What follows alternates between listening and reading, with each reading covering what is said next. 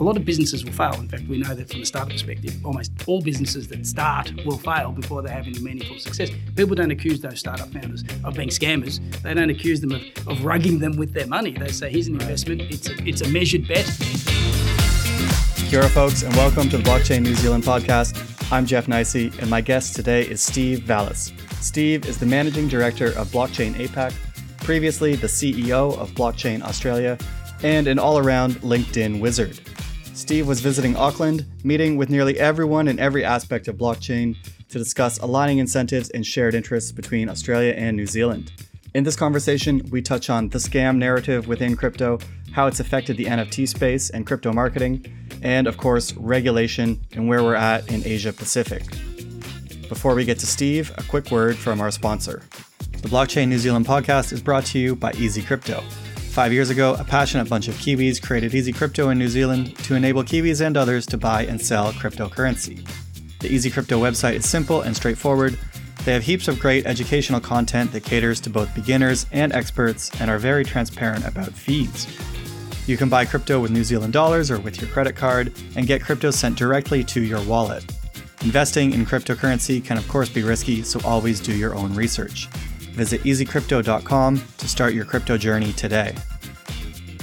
Steve, you uh, you picked a perler of a day to come here to the City of Sails. Uh, early impressions on your trip to New Zealand so far?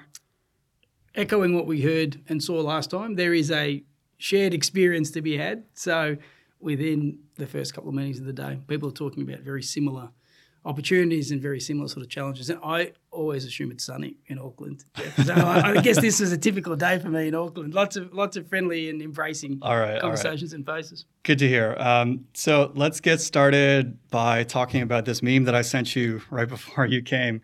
So it's uh, it's one of my favorite of the past few days. Obviously, a lot has happened recently with uh, activity in in banking and in America, and with potential legislative implications moving forward.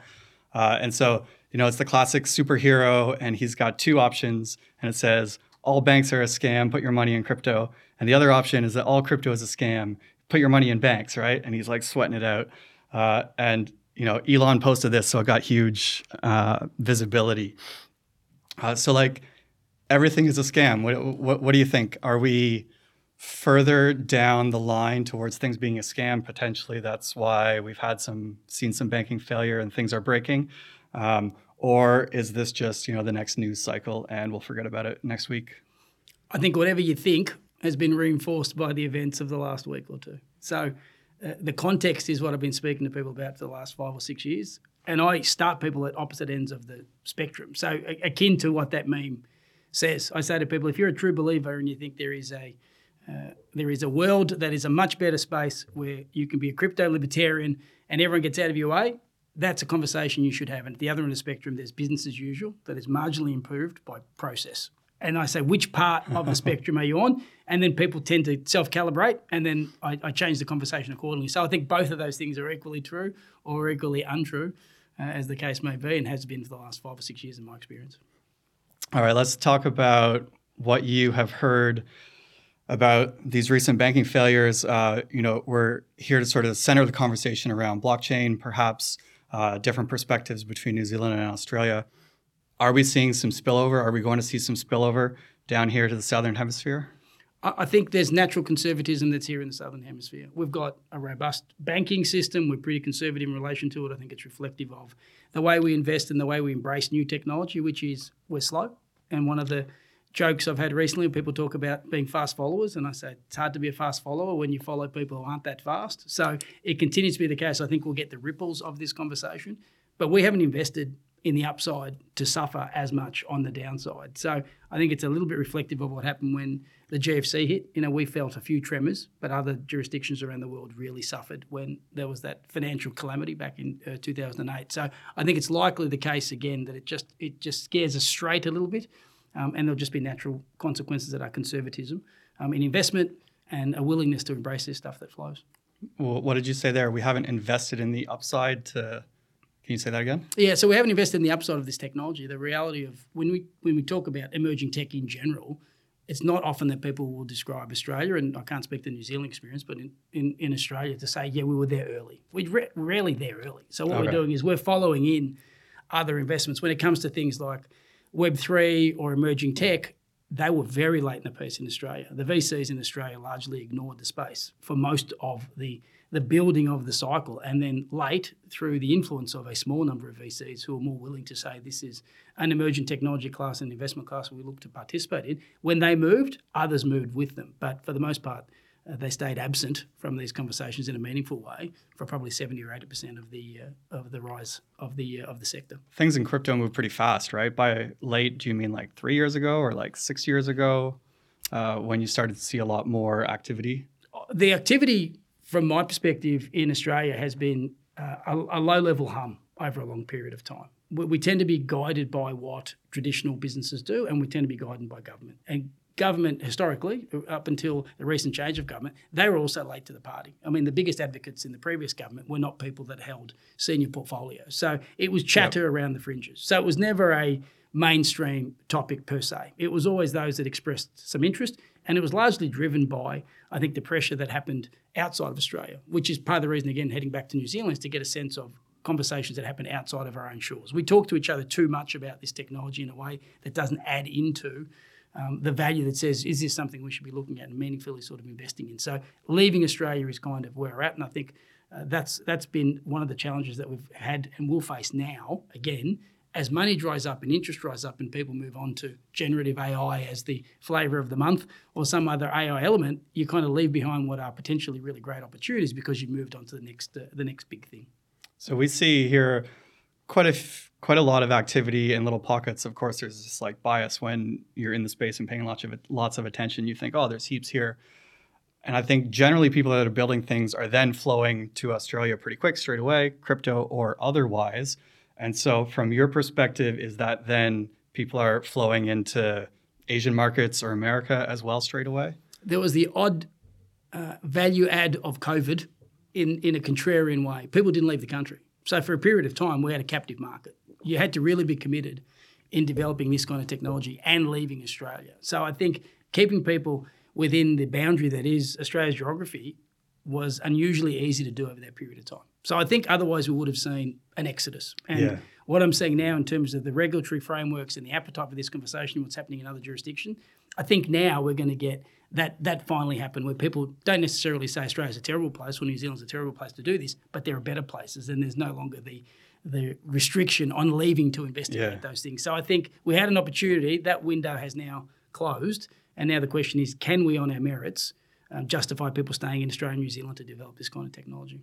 Yeah, I mean, let's let's hope so, right? Uh, there certainly are a lot of merits in like the tourism brochure about like uh, come here, but then I guess perhaps it's a little bit expensive nowadays for tourists to come here. Uh, just a, a sidebar: I heard that uh, here in New Zealand, you well maybe you have a car rental this week.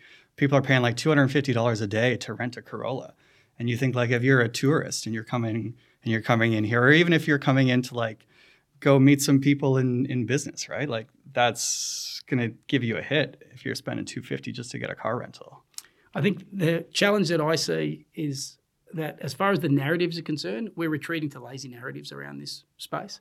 If everything's a scam, as you touched on, and that's an easy thing to categorize everything as, because it's harder to say everything's not a scam if you take the time to identify that some of the things you're speaking to are romance scams or, or identity scams. They're not crypto scams. I mean, crypto is an easier headline to click through on. But when I talk to track and trace businesses and law enforcement, they say to me the biggest challenge they have is cash because systems come into the system with cash, or sorry, scams come into the system with cash and they go out with cash. And Yep. in between, whatever tools are available will be utilised. At the moment, crypto in a rising market is something that people can can lean in on as a, as a mechanism for defrauding people. It's not the problem; it's a symptom of a, a lot of other problems. But that narrative, when you're looking at building businesses out in these jurisdictions, is problematic because if you go into any room, a, a room with VCs, a room with regulators, a room with industry and education, and you say this is the nature of the product I'm building and it has a distributed ledger component or Web three component, it's almost invariably greeted with the scam narrative and the scam concern. And that feels to me like it is now taken hold again in a way that it really hadn't taken hold in 12 to 18 months ago. There was a greater willingness to embrace this conversation, and now it feels like we're swinging back to those narratives because those narratives are pervasive when it comes to the way people are discussing things. Yeah, and it's difficult to fight back with because you can easily typify something as a scam. You can print it. You can have uh, have have your soundbite. Um, but the, the next question is, all right, well, you know, what is the problem or why is this a scam? And then you have to get into some of the details. And it's almost like the onus is on perhaps us in this room or similar minded folks to lay out why things are not a scam as opposed to the other way around where it's like, okay, well, maybe you can tell me perhaps why this is a scam. Um, so let's stay with this for for a moment. Crypto is a scam. Let's let's take this premise. Crypto is a scam. Do you agree that most of the activity in crypto could be classified as a scam? I don't. I think the reality of what I characterize as scam for me generally, scam does not include what much of the characterization of the industry is. If you don't make money, it's a scam.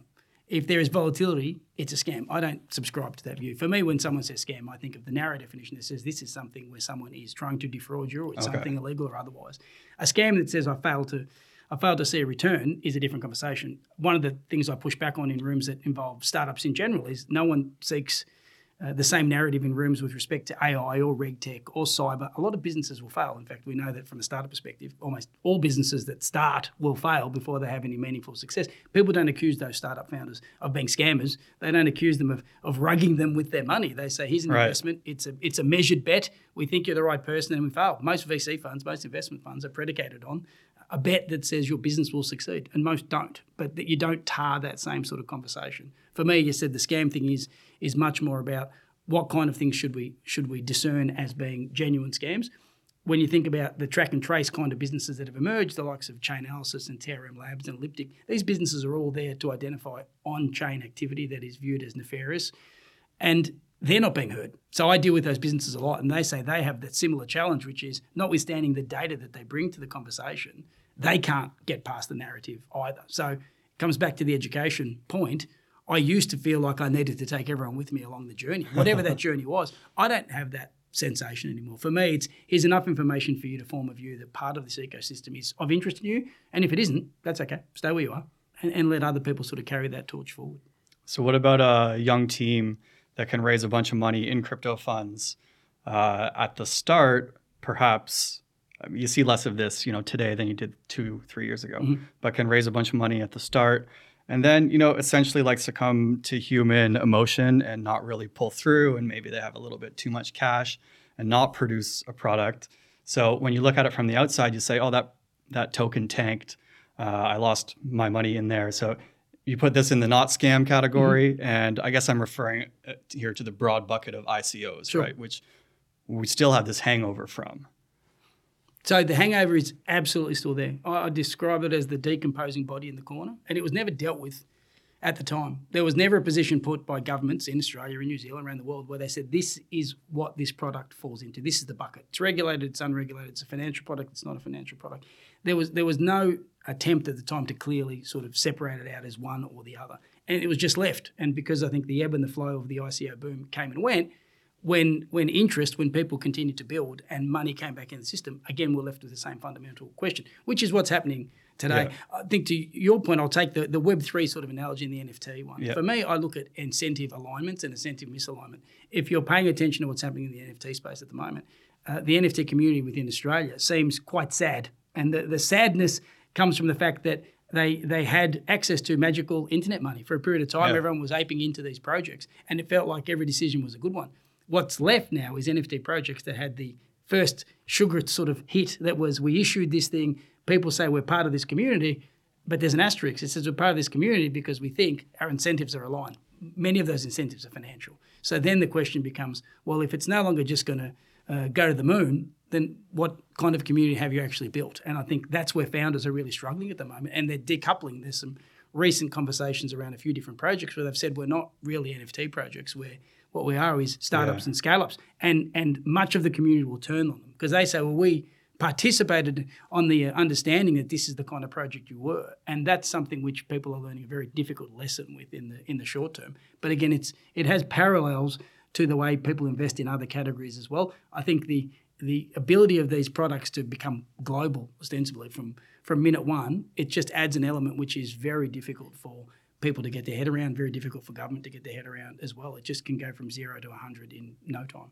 Even some of these uh, more famous or more valuable NFT projects that are surviving have started to narrow down their scope and lineate themselves. There's uh, one called uh, Doodles. I think they are turning into like uh, music media, uh, you know, going away from this idea of art and so on. And so, you know, they're still alive, they're still thriving. But I mean, your point about incentives is, is perfect because in these NFT communities, you know, a year ago, people were spending ETH, you know, as if they had bought it when it was fifty dollars or hundred dollars. And one of my problems with the whole NFT community is that from the outside, you look at these projects and you look at like the price of entry, and it can be quite high. Um, not for all projects, and there's certainly a wide variety. But when you look at the ones that are on like the front page of OpenSea or on the front page of the uh, in, in, the headlines, you think, gosh, like two, three, four, ten thousand dollars to get my ticket to join this community. That's what that's one of my problems is that super high barrier to entry. Um, my sec- my second problem with with NFTs, and you can comment on this because I, I know that you're sort of half into the NFT space as well.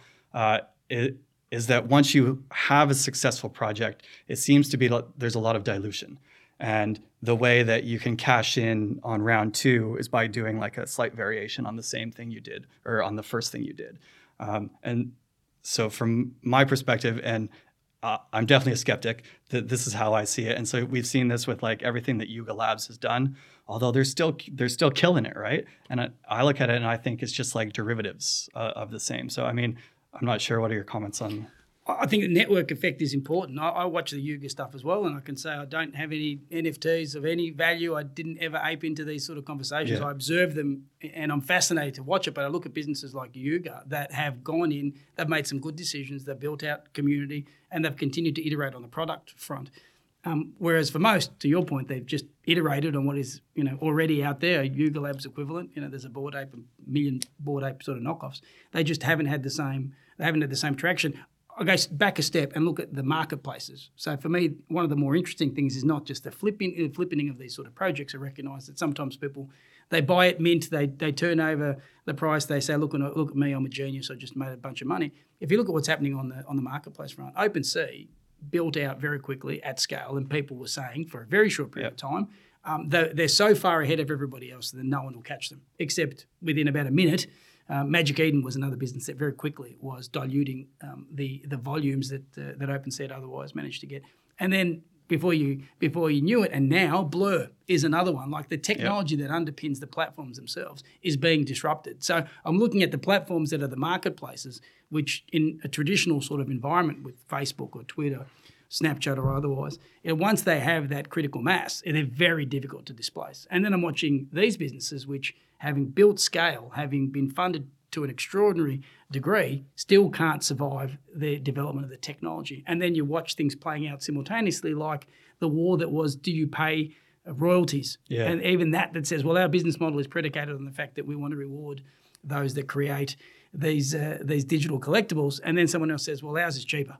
And then that challenges the thesis that says we're here for the community and we want to build our yeah. networks and we want to reward artists. And then someone says, but you don't have to pay that and you'll save two and a half, five and a half, ten cents in the dollar. Suddenly people migrate. That for me is a fascinating thing to observe from a distance. Oh, we're also we're also damn fickle. Like the thing with the royalties, that's that flipped so fast. Like royalties got canceled, you know, like they like they said something they shouldn't have. And I, I came into that, and I I th- I do I did then, and I still do think that royalties are like such an incredible use case of this technology that you know I didn't conceive of in the beginning, and I, I think that the idea that you can perhaps sustainably, but at least as an artist, long term down the road, you know, be able to still have a tie to that art. I mean, I think that's incredible. That's something that we don't that we don't see anymore, other than maybe uh, you know, in Web two, other than maybe people taking their branding with them, you know, but to have that hard coded royalty settled on chain, you want to buy it, sure, a cut automatically goes to this address. Like, like we've never seen that before. And I think you sort of extend beyond a Web3 environment. You look at businesses like Starkware. Starkware has been very well regarded for some of the technology they've been rolling out. And I think they've had a bit of a lead in the way they're doing things, the way they've marketed, it, the way they've been funded. And that business relatively recently talked about the fact that they were going to open source their product. There's sort of a recognition for those that are authentic to the premise of this technology That Yep. if you try to build out a centralized version, you'll get so far, but at some point in time, you'll be overrun by the prospect that this goes back into the community. Uh, you look at projects or protocols like Ethereum, and you look about all the private sort of the consortia approaches. You know, when I go back five or six years ago, and IBM, as as a very obvious example, came out and said we've got TradeLens, we're worrying about the supply chain and the shipping industry, and they said we've got all sorts of things we can build out, and all we need is these stakeholders to come together, and we're going to align our interests. Those stakeholders are businesses that don't like to deal with anyone but their own people, their own kind. So those businesses failed because they couldn't align themselves. And ultimately, the promise of the technology remains in that kind of segment only in an environment where these are decentralized networks or distributed networks where you can share the upside versus what's previously sort of happened. So again, I see these things that are that are finding their way. Uh, supply chain is a classic one. I mentioned it two or three times today in the conversations I've had. Those that have had success because it feels like a very obvious uh, in a use case, it's, it's in plain sight. Those Yep. who come into this space will invariably say, "I like smart contracts and I like supply chains as a use case." That's that's how I know someone's usually at the very beginning of this journey. and the reality for me is, when you talk about supply chains, supply chains are largely broken in the real world in many respects. So the notion that someone comes out and says, "Here's a tech stack that fixes supply chains," is a very naive way of understanding how supply chains work versus coming and saying, here is a particular problem within a supply chain. We can we can deploy some technology that makes that problem better. That for me is where the businesses come out. When people talk to the killer use cases and the killer apps, Yep. for me it's fixing smaller problems. Uh, much a much more obvious path for people than coming in and saying we fix the problem of supply chains, we fix the problem of storage, we fix the problem of IoT devices. That it's it's too big for built out technologies and businesses let alone for a, for a nascent sort of technology stack that uh, most people are rolling out in this space. We uh, always have a few students in our blockchain class that are doing like a supply chain problem. So, uh, you know, popular with the kids these days is like verification of luxury goods or something like sneakers or something like this. Uh, right. And so the task is to go out and build a Web3 app and then, you know, tell us how you did it. What were the problems? And, uh, you know, sounds awesome. Let's go do it. And then, you know, they always come back and they're like, uh, what, what do you think of this? And I'm like, well, well, yeah. How do you know that that QR code was made by me or was, was made by this luxury goods provider, was made by Nike or whatever? Um, so with supply chains, do you think they're going to be disrupted, or maybe I'm behind here? Have they already been disrupted by this? Uh, uh, is you know putting your supply tracking issues on a blockchain is that actually going to help? I, I think the most obvious use case, which isn't as obvious and not as interesting as provenance, because provenance is often where people speak to supply chain and, Yeah. and blockchain sort of coming together. Well, are your customers willing to pay for the privilege of understanding what the supply chain looks like? That's problematic because you kind of say, Right. well, let, let's get to the end user use case. You're going to scan a barcode. The barcode will identify all these factories. What are you going to do? You're going to go identify what these factories produced and in what conditions, and Yeah. then how the process was verified. It'll come through some standard which you've never heard of, which attests to the fact that they did all the right things. That's one part of it. It's part of the complexity of the provenance story. People still need to be willing to pay. You know, the, there's lots of conversations about Apple products as an example. And they say maybe you should onshore the, building of Apple products in the US. You go, well, are you willing to pay $400 more for a phone? Because if you are, let's do that. But most people would prefer a $400 cheaper phone. Is, is that a real number? I would have thought it's more. Oh, I th- I think it was something I heard the other day Okay. where someone talked about that and said, I think they were just talking about that as a number. Would that be enough to change your buying preference? If Right, said, okay. you know, this is one that's produced in the US or produced in Australia, but it's going to cost you $400 more than one that was produced in another country, would you do it? Most people will defer to the economic incentive Yeah. that says, I'm going, to, I'm going to go for the $400 cheaper version. I think the more short term compelling one, which is less interesting, but more reflective of incentives again, um, are things like uh, finance and trade finance and un, uh, unbuckling the systems that are payments that are further uh, along or further behind in the uh, in the supply chain that says downstream we know there's money coming there tends to be a bottleneck. Businesses will sit there and they'll wait 120 or 180 days or 360 days to be paid. What if we can give you some transparency that allows you to create a market there or to be paid a little bit faster? I think money is ultimately the grease uh, of the wheel for most of these projects which is why i think you're seeing now a reorientation towards payments networks i Yeah. think you know the likes of the Mastercards and the Visas and the businesses where people say we don't we need to disrupt these businesses. We don't need them involved. They're now looking at this tech stack as an opportunity to improve their processes. So they're also incentivized to say this is something we should be investigating. That's that's money making the world go round. Uh, I love it. It's like, you know, imagine if there was this decentralized network that had sort of value transfer as its core. Uh, we could do some cool things. Um, so let's pivot back a little bit to NFTs. Tell me about NFT Fest Aus You mentioned that uh, NFTs were a little bit sad. I want you to tell me more about this uh, because when I saw from the outside looking in this conference you put together uh, mid last year, late last year, was it? Um, I mean, it looked like a pretty neat thing, and I look forward to seeing more of it. So tell us what you're doing with that. Well, doing nothing with it is the answer. Okay. I mean, the thing that I like to do, and, and Rochelle, who's in the room with us at the moment, was one of the co founders of the NFT Fest concept.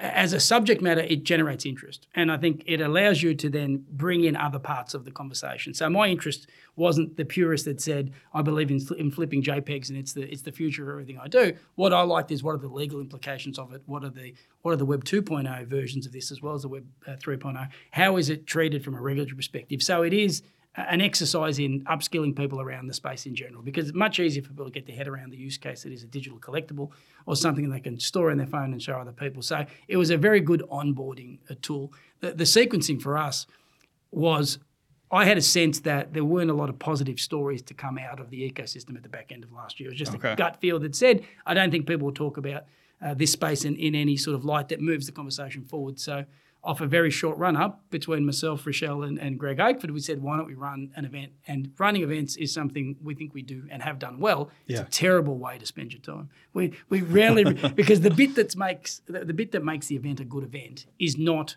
what makes it a good commercial event. You know, generally speaking, the curation of the content which runs counter to the, the maximum extractable value from event organizer perspective. They go in opposite directions. So, you know, from our perspective, it was who are the best people to represent this conversation and start with that as the as the kernel of it and then build it out. And that ended up turning into 150-ish, I think 120 to 150 speakers who all brought a domain experience. Some were the true believers that were just there in the digital arts sense. Some were the lawyers. Some were the regulators. We had traditional finance businesses that showed up as well. I think the National Australia Bank, which you wouldn't naturally ascribe any interest in this sort of subject matter, were very happy to sit on the stage and talk about what they understood to be the development of this kind of ecosystem. So that was the reason we brought it all together.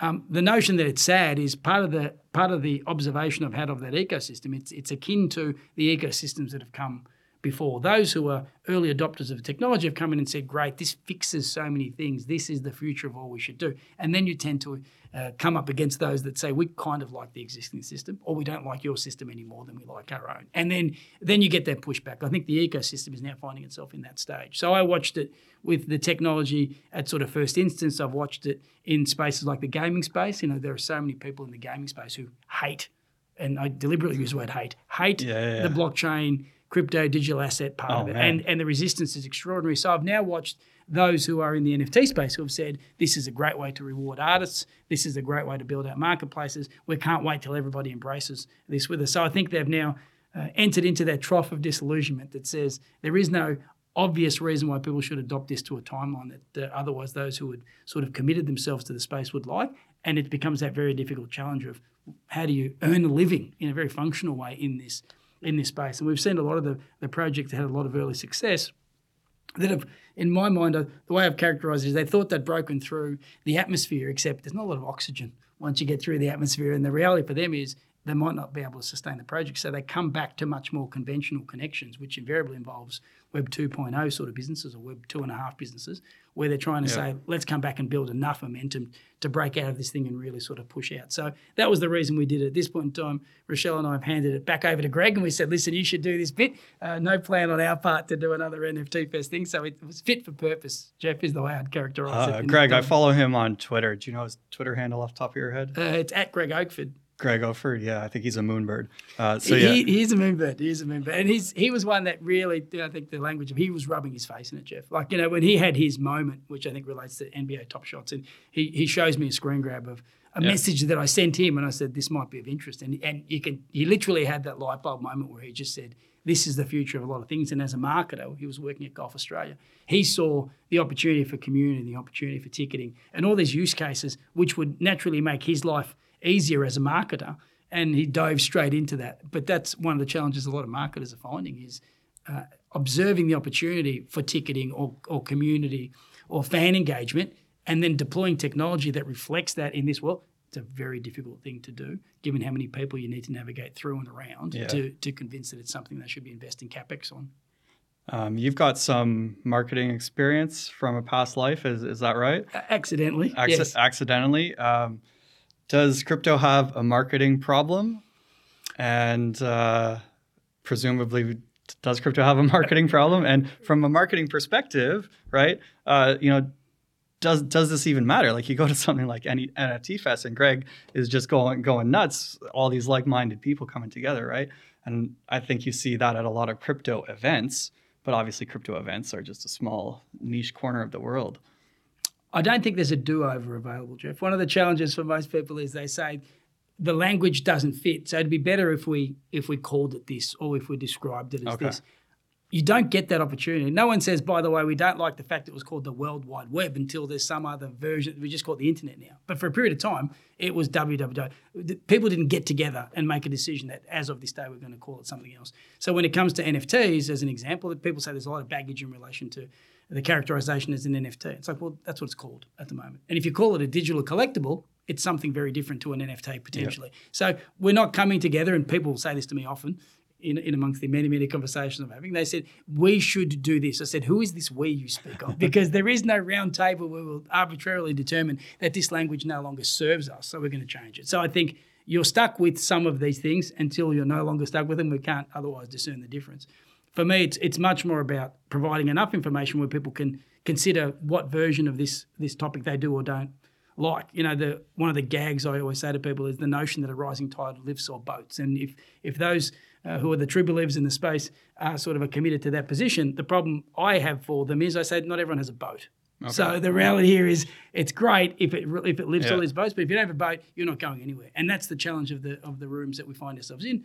Again, I'm not there to convince anyone. I'm just doing to say there's some water. You can buy a boat. There's the tide. It might go up. What do you What do you want to do? So I think that's the marketer in me doesn't feel like, and I used to say this in all the traditional stuff that I used to do in the marketing sense. The internet will determine whether you're a success or a failure.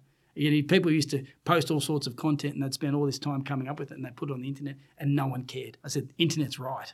Because just because you think it's interesting, if the internet has determined it isn't, the internet is the great arbiter of these things. And I see the same sort of analogous outcomes here. If, if you think this is a particular thing and the internet is taking another way, then do what you can to sort of change it, but ultimately recognize that the market is moving in different directions and the ability to just stop them is not available to marketers because uh, there's a lot of really average marketers out there, Jeff. I was a pretty average marketer at various points in time.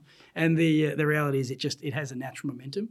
Um, so go with where the opportunity is and find good people. For me, it's much more about finding people who can articulate their position and one of the challenges around the space, and this is a good thing for me, it shows a greater maturing of the conversations, is those who are anti the space in a general sort of sense Yeah. become more reliant on generalities. They'll talk about blockchain people. And I'll always say, who are these people that you are referencing? Because I speak to uh, lawyers, VC people, students, I speak to devs. Yeah, who are the blockchain people? We don't travel around in a marauding pack looking to influence these rooms, but it's easier when you say everything's a scam and blockchain people and crypto people. And I've taken people to task on Twitter a variety of times, people who are sophisticated in, in, in lots of understandings they have around business, but when they categorize the space, they job lot everybody. And, and, and I'm yet to find an industry that is well characterized when you say everybody is dot dot dot. So that's a, that's a different approach for me in the way I've sort of done things in the last few years. Well, I'll tell you who the blockchain people are. They're uh, they're tech bros that all have a boat, and they all have at least one ETH, and they all they all have some NFT project that they they feel rich from, but uh, they're not really rich. Je- Jeff, let me let me compare and contrast. You go, that view is absolutely right. Okay, let you zoom out. I'm, I'm here in New Zealand for four and a half days.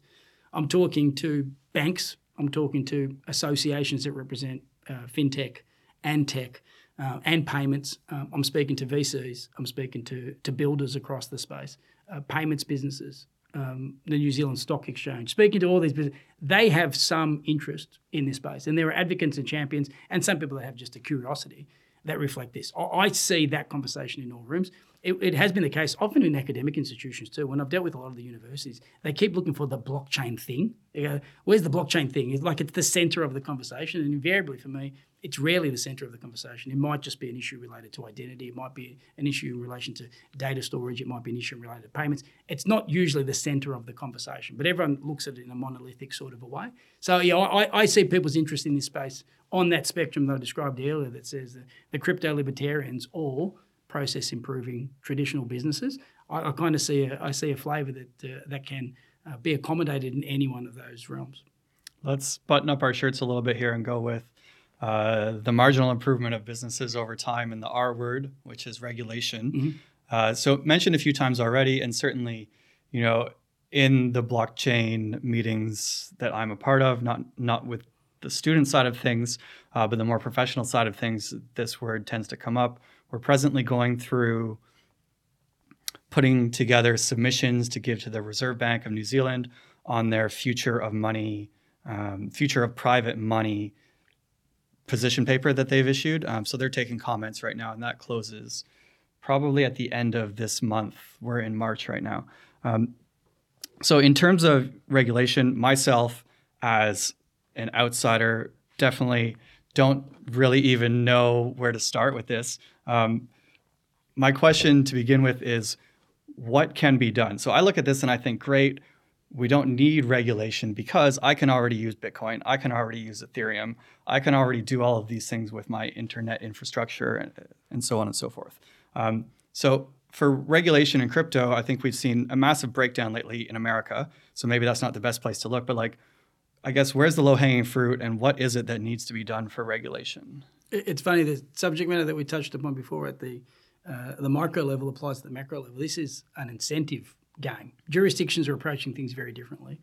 Within jurisdictions, there are all sorts of different regulators that all have very different aims and purposes that they're there to serve. The complexity of the regulatory uh, framework fragmented to the extreme is crazy. Like I speak to a lot of really smart lawyers, and the lawyers rarely have anything other than a 180 degree sort of view at best because they're, they're oblivious to the other 180 degrees. They're too busy because there's so much complexity in the area they're looking at. Within Australia, as we talked about before, on the when the ICO boom was sort of happening, there wasn't any guidance given in any sort of meaningful way, and it's been pretty light ever since, which is reflective of what's happened all around the world as well.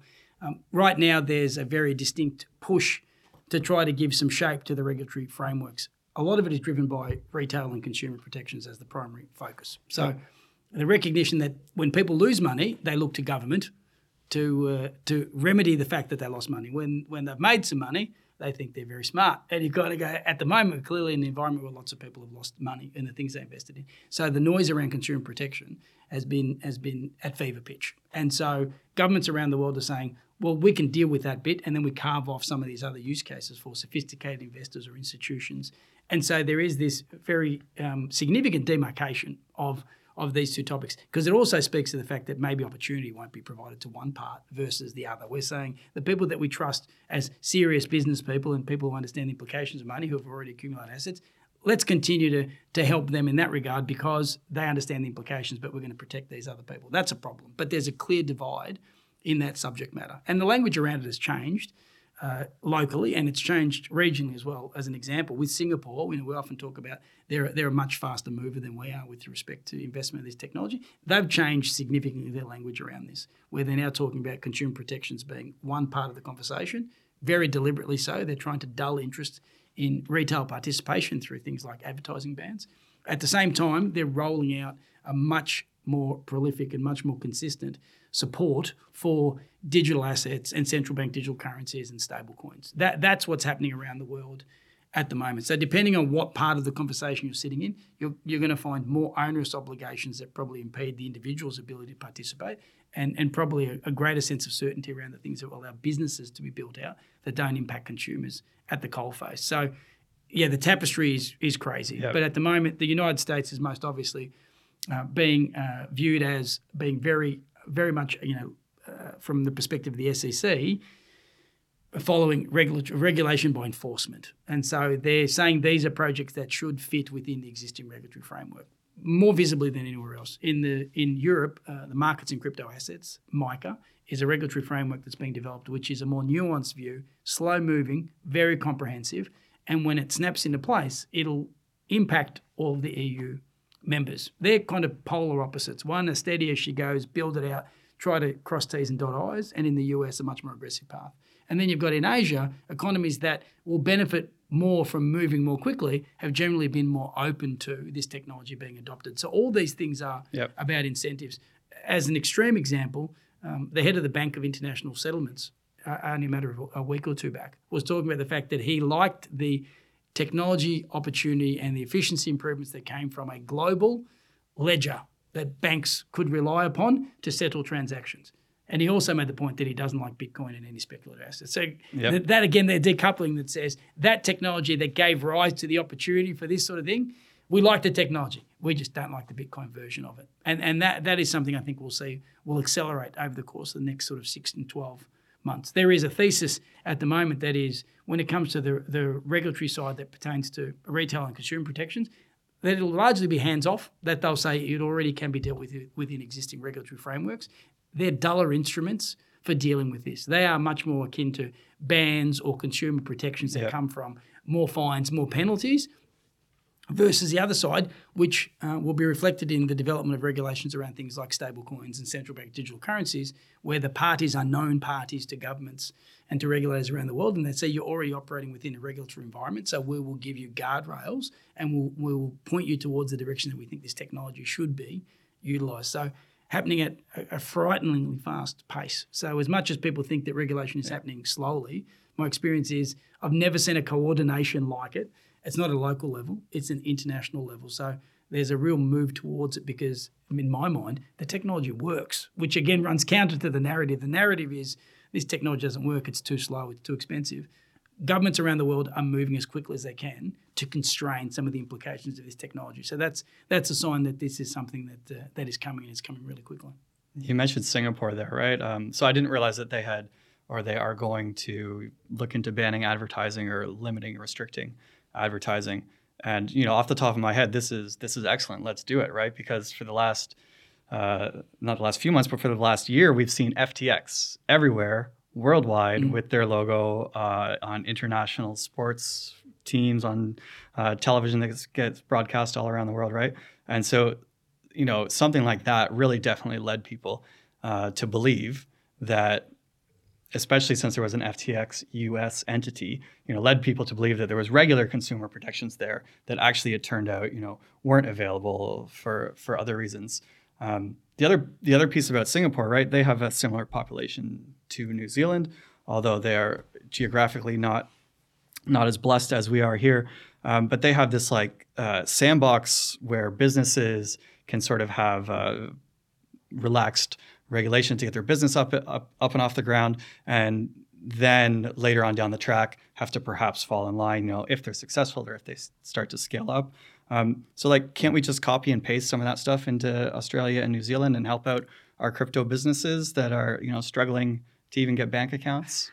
Let's start with the FTX bit. I mean, the reality of the FTX situation is uh, all those allegations as they're playing out, and some of the the ex-employers are affirming this. It, it's just a plain old fashioned fraud, Jeff. I mean, the problem there, it's not the flavour of the technology. The reality here is it looks like Yep. they were commingling funds and they were using things for purposes they shouldn't have.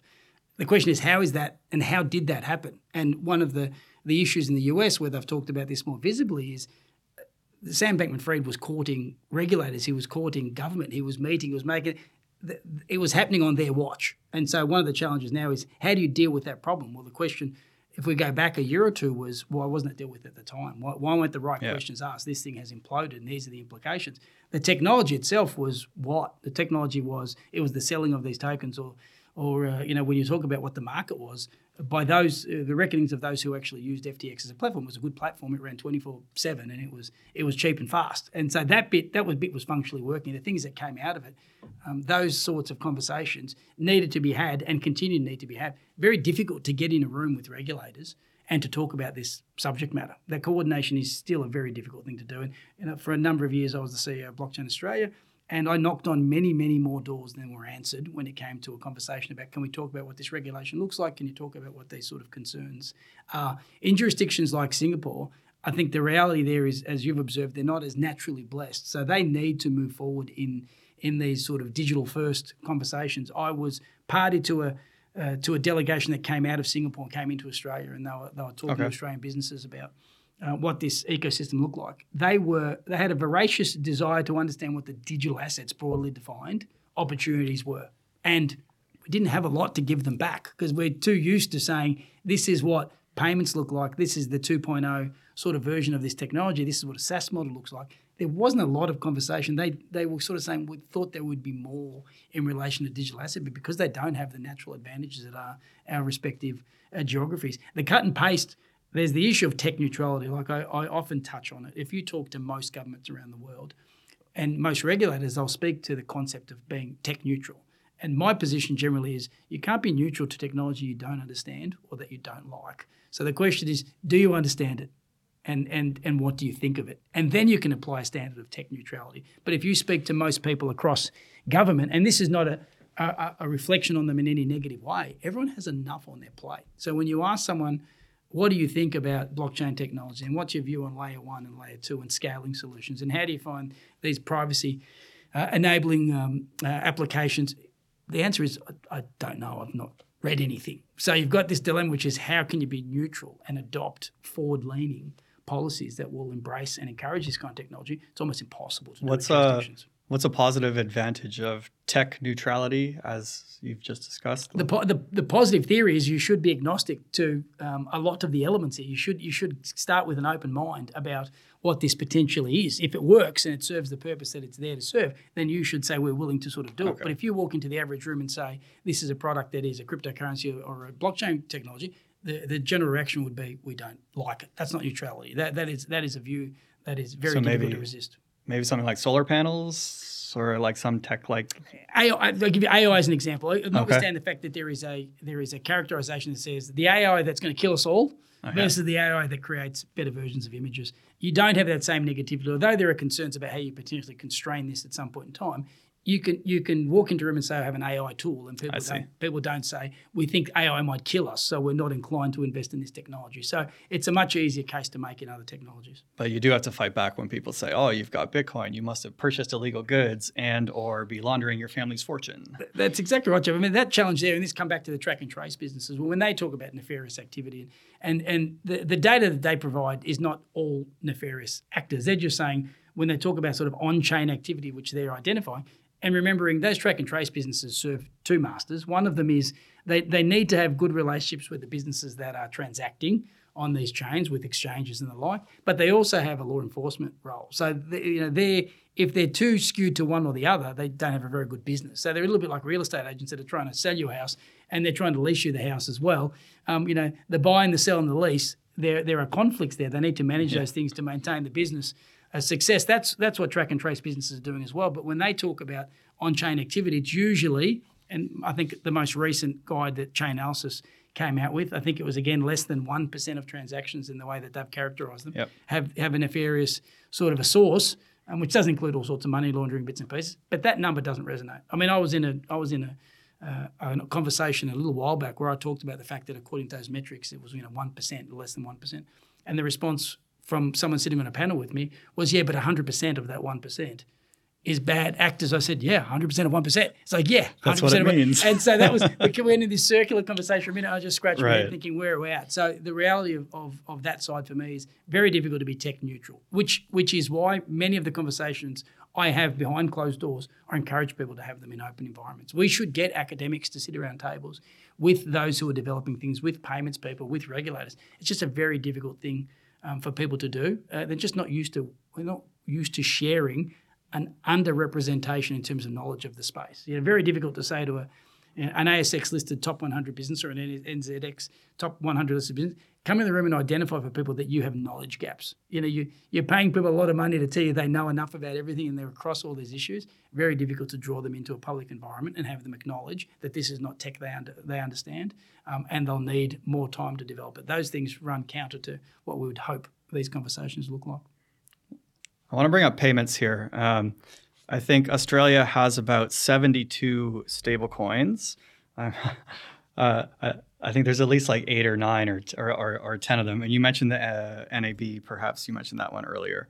Um, so why do we have so many stable coins? And like, are they going to solve payments? Are, are payments, ever, you know, for uh, a merchant that's paying four or 5% to some card provider, are payments ever going to ease that burden on them? Yeah, my, my thesis there are three types of these conversations that are usually bunched together. There's wholesale CBDCs, um, there are retail CBDCs, and the other end of the conversation and stablecoins live as a subject matter in between. And there's a great fear in governments around the world that if they roll out retail CBDCs, they uh, create problems for the existing banking infrastructure. So the, the, the middleware, in some respects, is likely to be stablecoins. You know, it's likely to be Fiat backed. Uh, stablecoins they will be representative of the retail component, which leaves businesses uh, with the, oh, sorry, leaves government with the wholesale stuff to make sure that they can deal with things like gross um, settlement. I think that's where the world is likely to go. And I think in jurisdictions like New Zealand, where there might be a, a more of an incentive for the retail side, I think the pressure will be to defer to existing traditional financial service businesses, which are regulated, and regulate them with this new technology rather than try to deploy that. I think that's akin to what's happening in the payment space as well. And the ability to create new networks, something like the Lightning Network or payment rails that live outside of um, the traditional rails, much harder for governments um, to enable that sort of technology for fear of the implications that are currently unknown. So they're likely to gravitate towards traditional financial service businesses to deploy in the payment space as well. Yeah, I guess you'd really be acknowledging that, uh, you know, in the name of tech neutrality, if you are enabling transfer on a public network like Bitcoin or, or Ethereum, you're really, you know, acknowledging that it can do what you've always said your own systems are, are better at. Um, eh, plus, perhaps maybe adding complexity if you think about having to uh, funnel funds, collect taxes, do things, do things like this. Um, keep keep track of everyone, keep, make sure everyone's everyone's doing what they're after. People don't want to cede control, Jeff. I mean, the reality here is you talk about permission networks, and and a lot of the experiments have failed, but the reason why people will continue to pursue them is that you maintain control of the network versus ceding to a settlement layer like Ethereum. You talk about L1s as the settlement layer. Once you've done that, you've kind of ceded that that function to someone else. Very difficult for, for sovereign uh, governments around the world to say this is something we're comfortable doing. They might they might chip away at it. Much easier for private enterprises to do that because the government has not necessarily had to cede control in order to allow the facilitation of payments on on something that is not their own infrastructure. I think I, I think that's fine. I, am not of the viewpoint that says that there has to be one network that eats everything. You know, uh, that says that there can only be one global Bitcoin and uh, you know, who, who cares what the value is? it's massive by the time you run those numbers. But I don't see it playing out that way. I think there's too many conflicting interests, too many conflicting incentives. Uh, the way I see it happening is that New Zealand's going to have one, Australia's going to have one. Uh, the banks are going to have their own because why not? Uh, you know, Facebook, they're eventually going to get their coin, absolutely. You know, uh, Walmart, they're going to get their coin as well to handle their transactions. So that's kind of how I see it happening. Um, I'll have my coin just between me and my students. Uh, but of course, I can already have that. Uh, so I, I'm a multi-coin future outlook type of guy.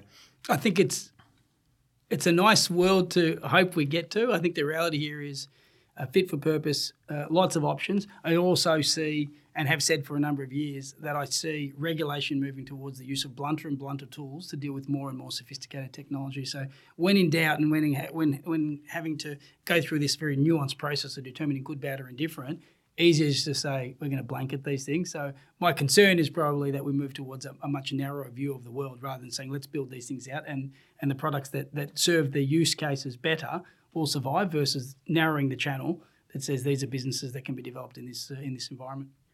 You um, mentioned earlier about blockchain Australia. You used to have the top seat over there. And uh, so now that you've come to Baby Bro here in New Zealand, can you uh, give us some advice for how to uh, run a successful blockchain uh, organization and uh, maybe like a lesson or two of something that if you did it again, you would not want to do the same way? Jeff, I took on the role because in, in many respects, no one thought it was worth doing. Yeah. So a very different circumstance to where I find myself now. People didn't have an interest in the space. They didn't think it was going to amount to anything. Membership was hard to get. I was I was left effectively unfettered for at least the first year. Um, some success that I had after the first year drew attention in, and and ultimately when I handed it back after two years and everyone was surprised, it was record membership and lots of attention and and and I said now I'm giving it back and they said but it can be better. I said the challenge for me was not making it better from what it was two years after I started. The challenge was giving people some voice, having an impact when no one cared. And so uh, the thing that's reflected in what I'm doing today outside of the role, a lot of the conversations are exactly the same as they were within the role. I, I chat to a lot of people about their respective positions. Um, you really do need to have a lot of conversations with people as opposed to at people. And I think usually when people are given a platform, they, they talk at people and they say, here's what you need to know, and then they go back Yeah, to here's my presentation. Yeah, this is how it is. yeah, and my, my, my sort of view of this has been um, I've always said I'm outbound, not inbound. I don't wait for messages and conversations to come to me. I, I go to those conversations. So I think that that worked, but it's an unsustainable thing to do. I mean, it was literally thousands of conversations. I, I made a point that I was going to speak to a thousand people in the first hundred days.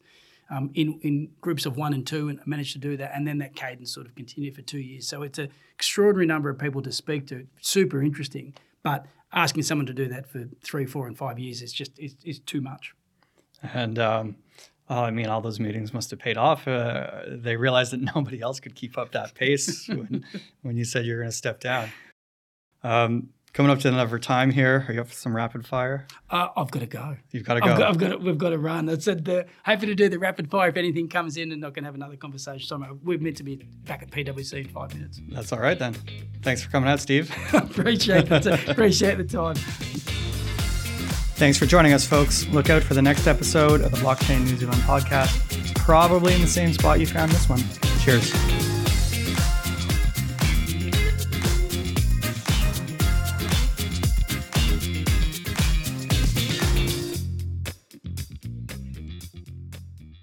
I see you just like taking lots of pictures, having lots of coffee, doing lots of meetings. I'd be like, what does this guy do? That, that's what he does. Can I tell you, this is the tip of the iceberg. I think today's seven meetings.